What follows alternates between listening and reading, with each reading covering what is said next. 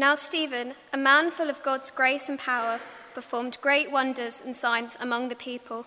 Opposition arose, however, from members of the synagogue of freedmen, as it was called, Jews of Cyrene and Alexandria, as well as the provinces of Cilicia and Asia, who began to argue with Stephen, but they could not stand up against the wisdom the Spirit gave him as he spoke. They then secretly persuaded some men to say, We have heard Stephen speak blasphemous words against Moses and against God. So they stirred up the people and the elders and the teachers of law. They seized Stephen and brought him before the Sanhedrin. They produced false witnesses who testified, This fellow never stopped speaking against this holy place and against the law. For we have heard him say that this Jesus of Nazareth will destroy this place and change the customs Moses has handed down to us. All those who were sitting in the Sanhedrin looked intently at Stephen, and they saw that his face was like the face of an angel. Then the high priest asked Stephen, Are these charges true? To which he replied, Brothers and fathers, listen to me. The God, the God of glory appeared to our father Abraham while he was still in Mesopotamia before he lived in Haran. Leave your country and people, God said, and go to the land I will show you. So he left the, ha- so he left the land of Chaldean and settled in Haran. After the death of his father, God sent him to this land where you are now living. He gave him no inheritance here, not even enough ground to set his foot on. But God promised him that he and his descendants after him would possess the land, even though at the time Abraham had no children. God spoke to him in this way For 400 years, your descendants will be strangers in a country not their own, and they will be enslaved and ill treated. But I will punish the nations they serve as slaves, God said. And afterwards, they will come out of that country and worship me in this place. Then he gave Abraham the covenant of circumcision, and Abraham became the father of Isaac and circumcised him eight days later after his birth. Later, Isaac became the father of Jacob, and Jacob became the father of the twelve patriarchs. Because the patriarchs were jealous of Joseph, they sold him as a slave into Egypt. But God was with him and rescued him from all his troubles. He gave Joseph wisdom and enabled him to gain the goodwill of Pharaoh, king of Egypt. So Pharaoh made him ruler over Egypt and all his palace. Then a famine struck all of Egypt and Canaan bringing great suffering, and our ancestors could not find food. When Jacob heard that there was grain in Egypt, he sent our forefathers on their vis- first visit. On their second visit, Joseph told his brothers who he was, and Pharaoh learned about Joseph's family. After this, Joseph sent for his father Jacob and his whole family, 75 in all. Then Jacob went down to Egypt, where he and our ancestors died. Their bodies were brought back to Shechem and placed in tombs that Abraham had bought from the sons of Hamor at Shechem for, cert- for a certain sum of money. As the time drew near for God to fulfill his promise to Abraham, the number of our people in Egypt great, had greatly increased. Then, a new king, to whom Joseph meant nothing, came to power in Egypt. He dealt treacherously with our people and oppressed our ancestors by forcing them to throw out their newborn babies so that they would die. At that time, Moses was born, and he was no ordinary child. For three months, he was cared for by his family. When he was placed outside, Pharaoh's daughter took him and brought him up as her own son. Moses was educated in all the wisdoms of the Egyptians and was powerful in speech and action. When Moses was 40 years old, he decided to visit his own people, the Israelites. He saw one of them being ill treated by an Egyptian so he went to his defense and avenged him by killing the Egyptian.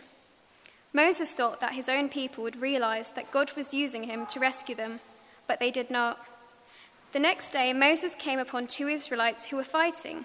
He tried to reconcile them by saying, Men, are you brothers? Why do you want to hurt each other? But the man who was evil treating the other pushed Moses aside and said, Who, who made you ruler and judge over us? Are you thinking of killing me as you killed the Egyptian yesterday? When Moses heard this, he fled to Midian, where he settled as a foreigner and had two sons. After forty years had passed, an angel appeared to Moses in flames in the flames of a burning bush in the desert near Mount Sinai. When he saw this, he was amazed at the sight. As he went over to get a closer look, he heard the Lord say, I am the God of your fathers, God of Abraham, Isaac, and Jacob.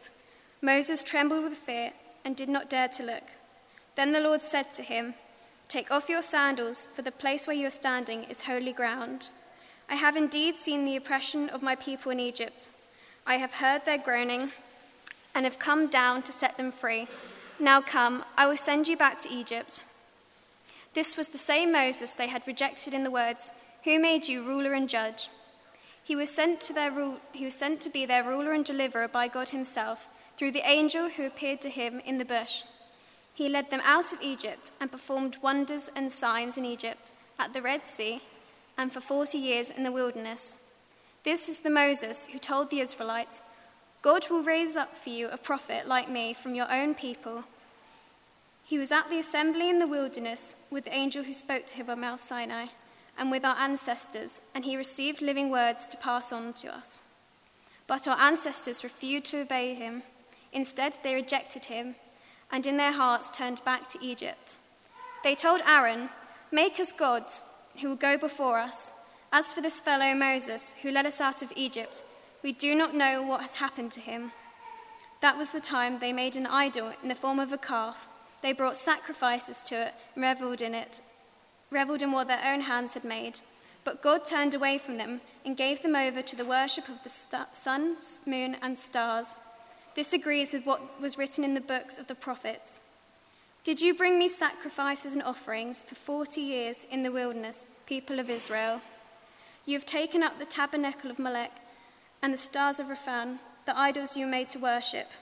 Therefore, I will send you into exile beyond Babylon.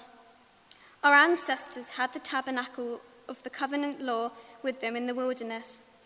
It had been made as God directed Moses, according to the patterns he had seen. After receiving the tabernacle, our ancestors, under Joseph, or Joshua, brought it with them when they took the land from the nations God drove out before them. It remained in the land until the time of David, who enjoyed God's favor and asked that he might provide a dwelling place for the God of Jacob. But it was Solomon who built a house for him. However, the Most High does not live in a house made by human hands. As the prophet says, Heaven is my throne, and the earth is my footstool. What kind of house will you build for me? said the Lord. Or where will my resting place be? Has not my hand made all these things? You stiff necked people, your hearts and ears are still uncircumcised. You are just like your ancestors. You always resist the Holy Spirit. Was there ever a prophet your ancestors did not persecute? They even killed those who predicted the coming of the righteous one, and now you have betrayed and murdered him. You who have received the law that was given through the angels, but have not obeyed it. When the members of San- the Sanhedrin heard this, they were furious and gnashed their teeth at him. But Stephen, full of the Holy Spirit, looked up to the heavens and saw the glory of God and Jesus standing at the right hand of God. Look, he said, I see heaven I see heaven open and the Son of Man standing at the right hand of God. At this they covered their eyes and yelled at the top of their voices. They all rushed at him, dragged him out of the city, and began to stone him. Meanwhile, the witness laid their coats at the feet of a young man named Saul. While they were stoning him, Stephen prayed, Lord Jesus, receive my spirit. Then he fell on his knees and cried out, Lord, do not hold this sin against them. When he said this, he fell asleep, and Saul approved of their killing him. On that, on that day, a great persecution broke out against the church in Jerusalem, and all except the apostles were scattered throughout Judea and Samaria.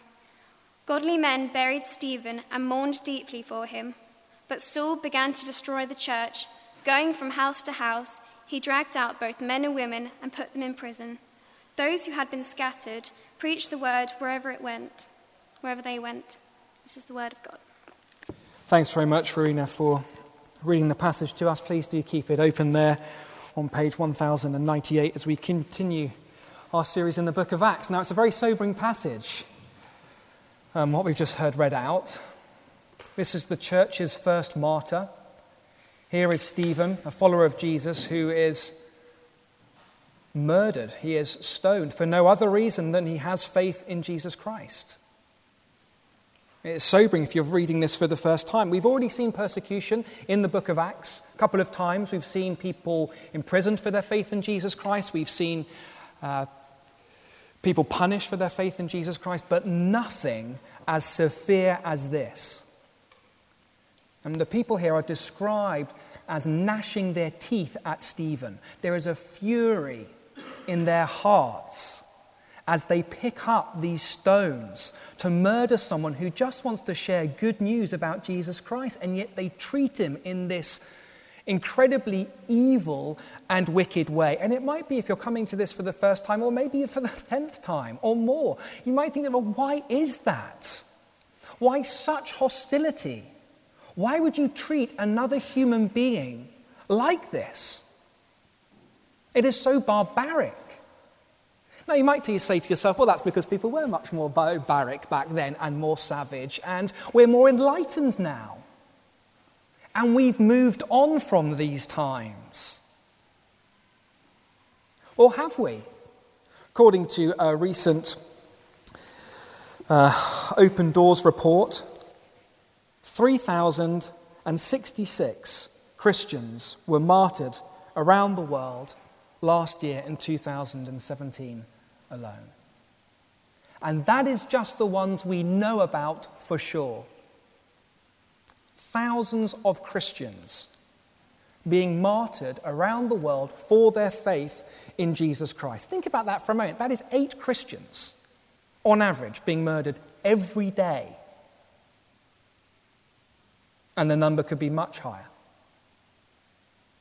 This passage is just as relevant for us today, the church today, as it was for the church back then.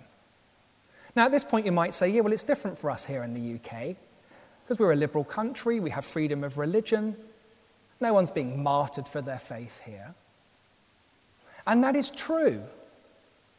But just because people aren't being martyred doesn't mean people aren't being persecuted. Listen to these words from Dr. Taj Hargey, religious commentator. This is back in 2010. Christianity is under siege in this country. Britain's national religion has never been so marginalised and derided by the public institutions that should be defending it. A new form of virulent secularism is sweeping through society, and its target is Christianity. Now, he's not a Christian, by the way, not a Christian. Um, he's a Muslim cleric. So there's no bias um, going on here from him. Um, no, it's true. There are, there are no Christian martyrs today, but Christians are still being marginalized.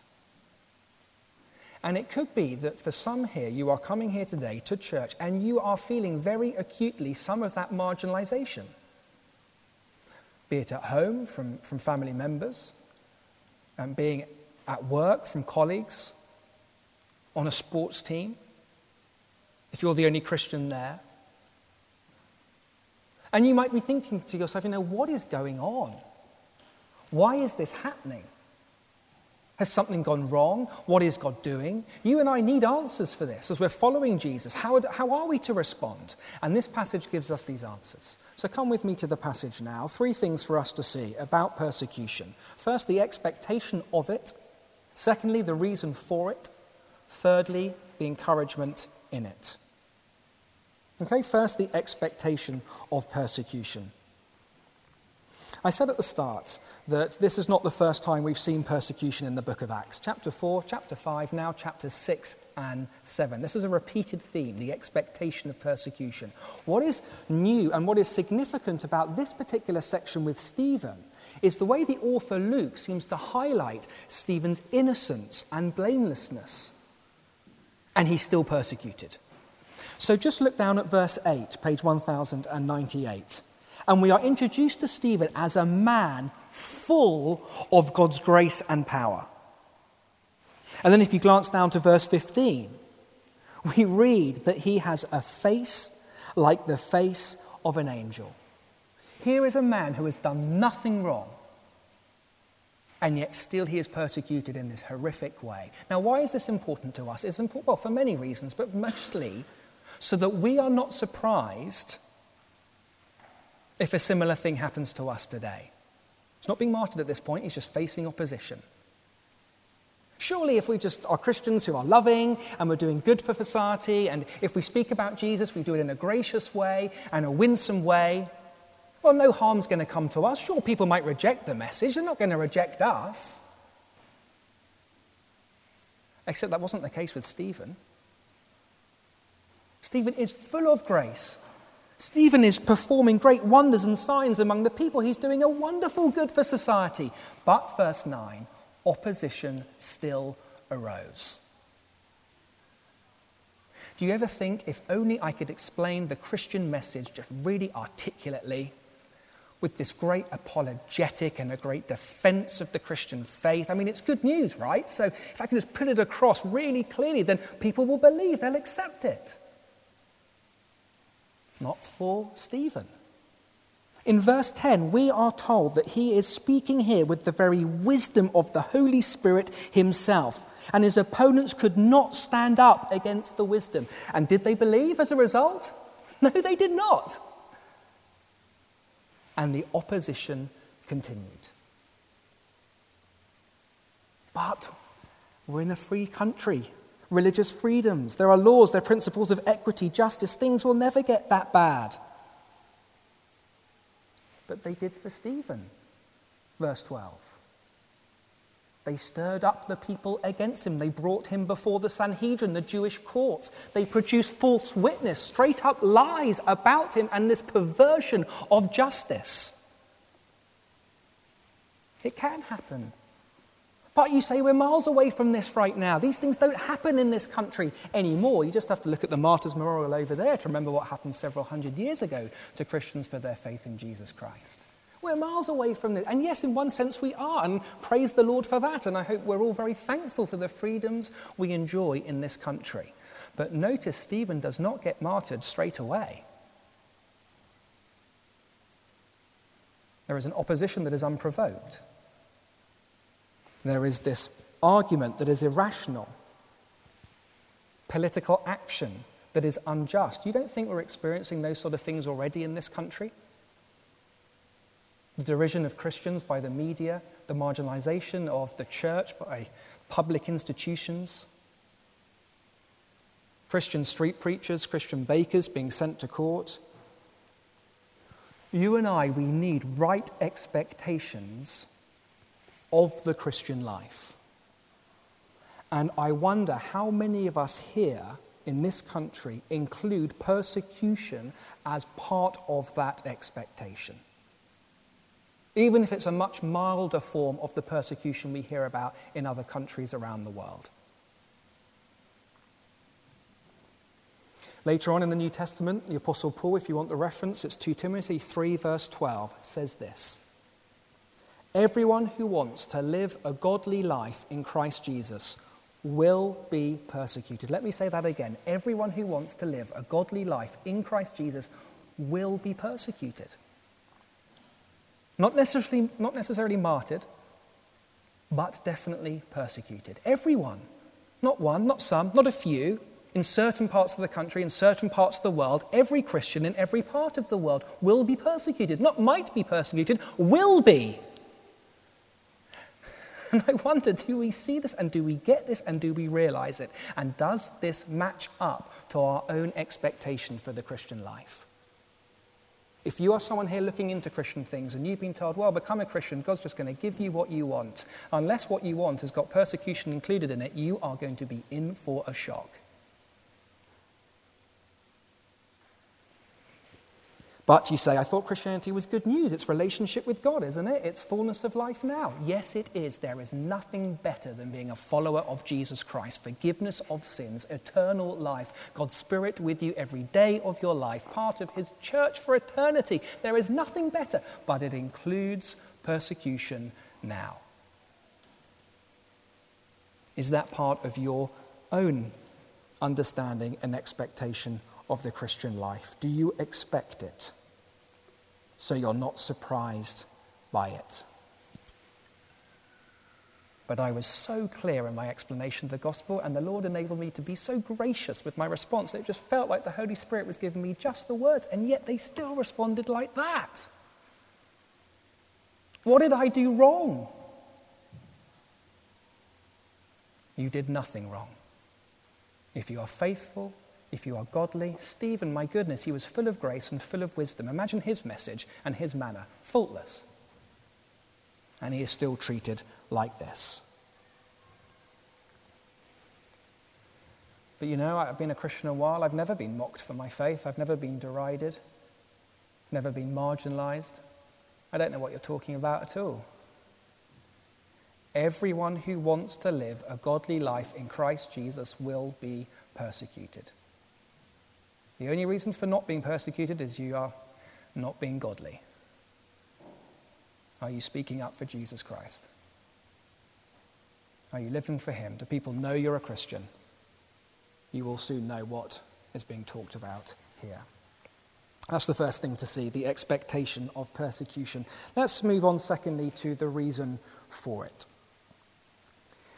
Um, in verses 1 to 50 of chapter 7, Stephen responds to these charges of blasphemy. And he responds to these charges of blasphemy by retelling the history of Israel to show that he's not saying anything contrary to what has come before. But what's interesting about his retelling is as he does it, um, he underlines and highlights and demonstrates this hardness of heart in the people of God, and leading to persecution that uh, carries on right up to the present day. Let me just show you, for example, in the time of the patriarchs, so this is the first era of God's people, in verse 9. Uh, we're page 1099.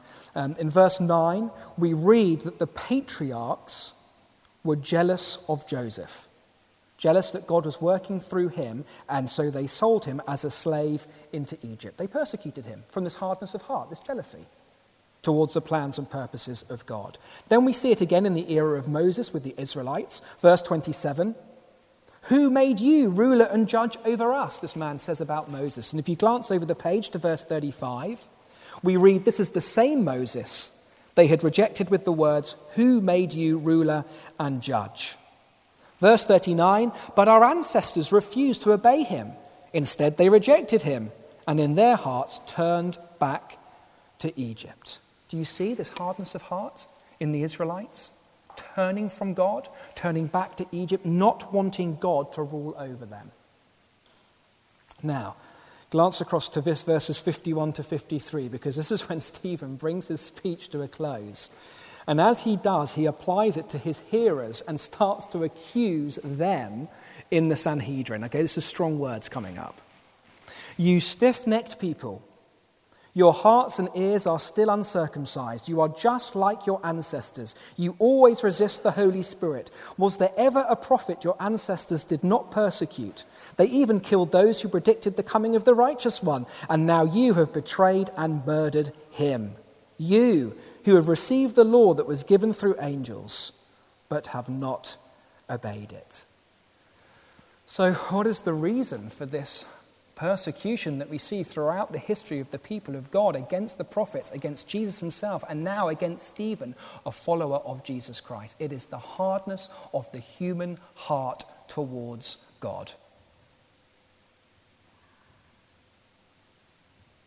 The hardness of the human heart towards God this instinctive, by nature, feeling that each of us have, which says, look, none of us wants God to be God in our lives. And we will push as hard as possible to keep it that way and go to any lengths for it. The professor of philosophy and law at New York University, Thomas Nagel, famous atheist, once put it very honestly in his book, The Last Word. He said this I want atheism to be true, and I am made uneasy by the fact that some of the most intelligent and well informed people I know are religious believers. It isn't just that I don't believe in God and naturally hope that I'm right in my belief, it's that I hope there is no God. I don't want there to be a God. I don't want the universe to be like that. Now, isn't that just very honest?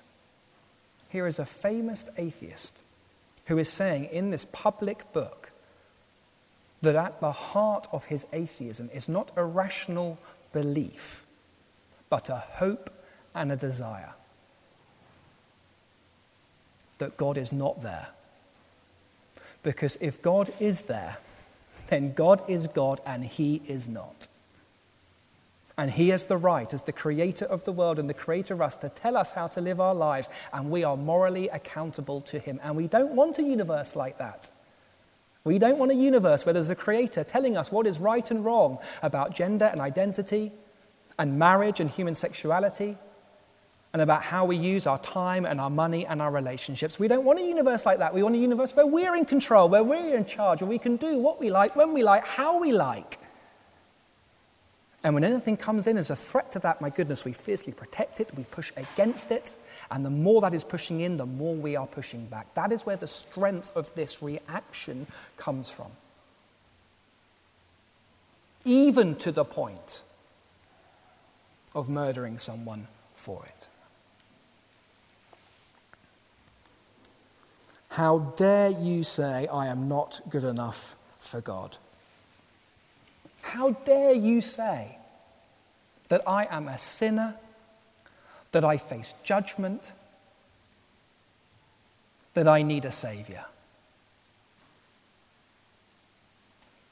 The gospel of grace is very offensive to human pride, and that's probably what's going on here with the Sanhedrin.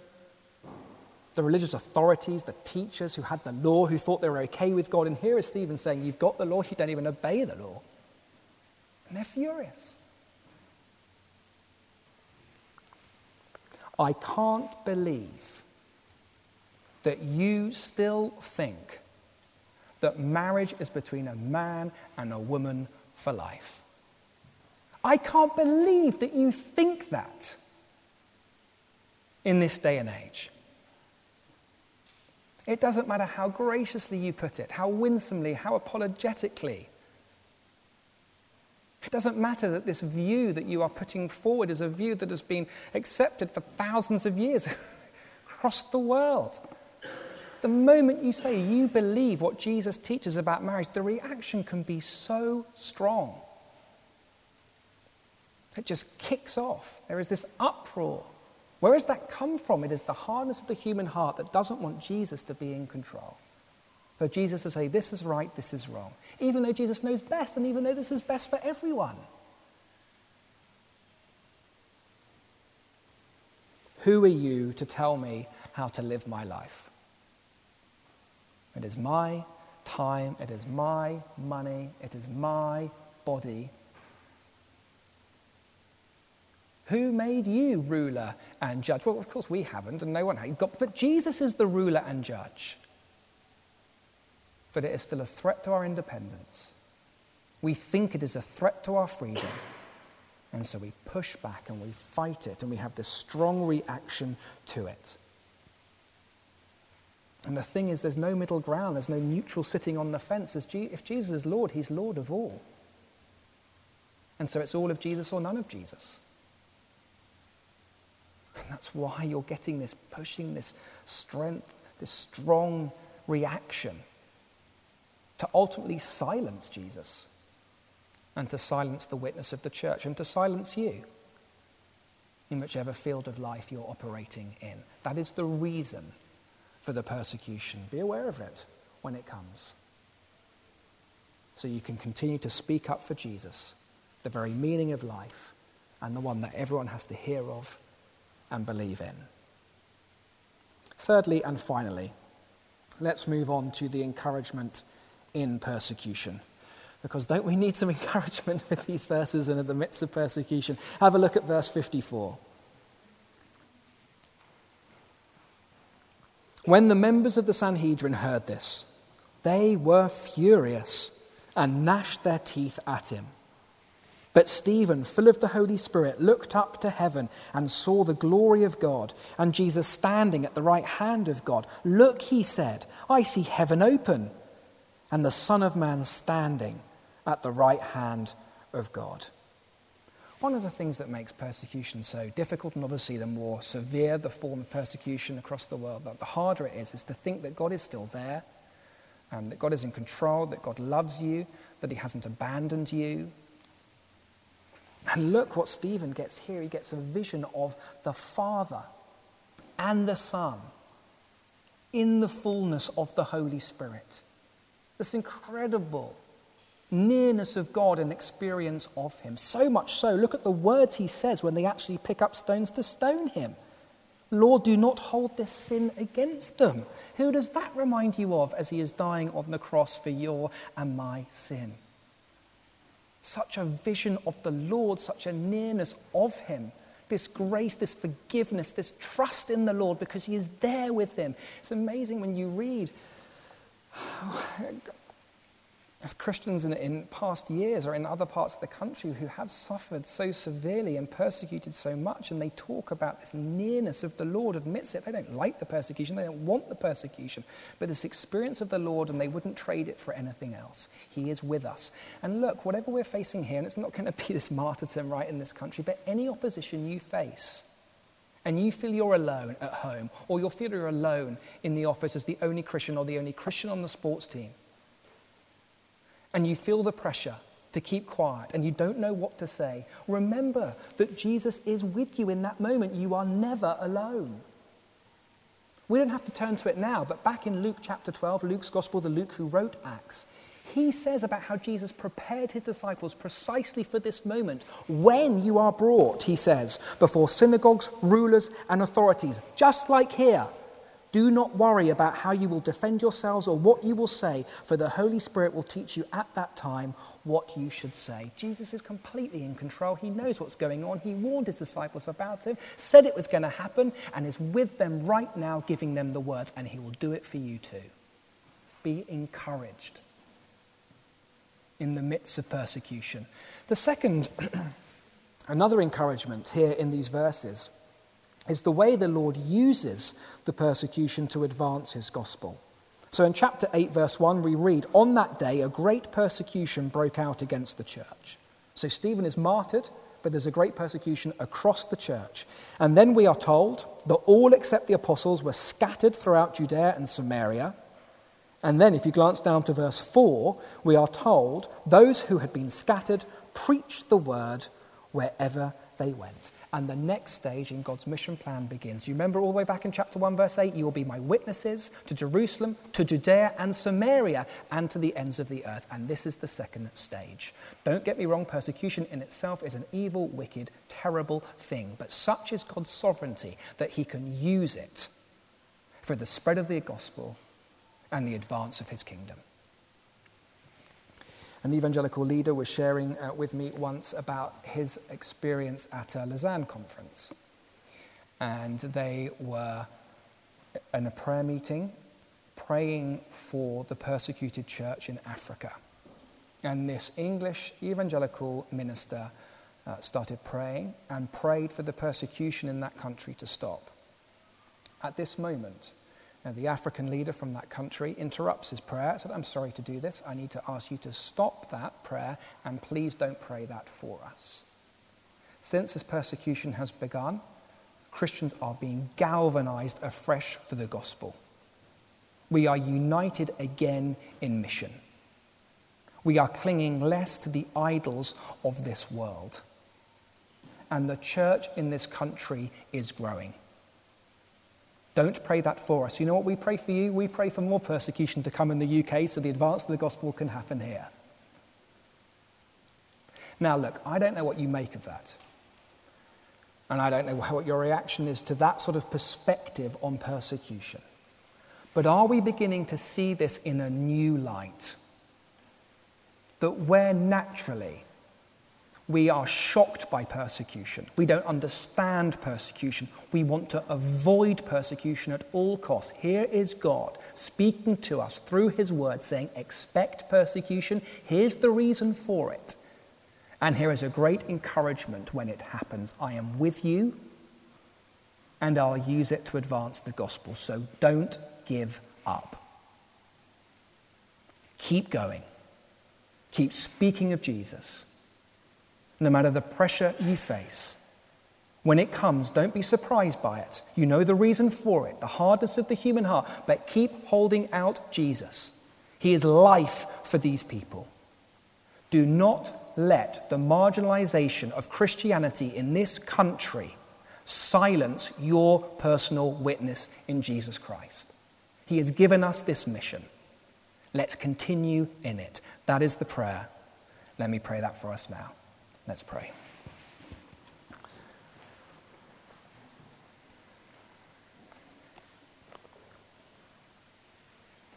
Father God, we thank you very much for this sobering passage about Stephen.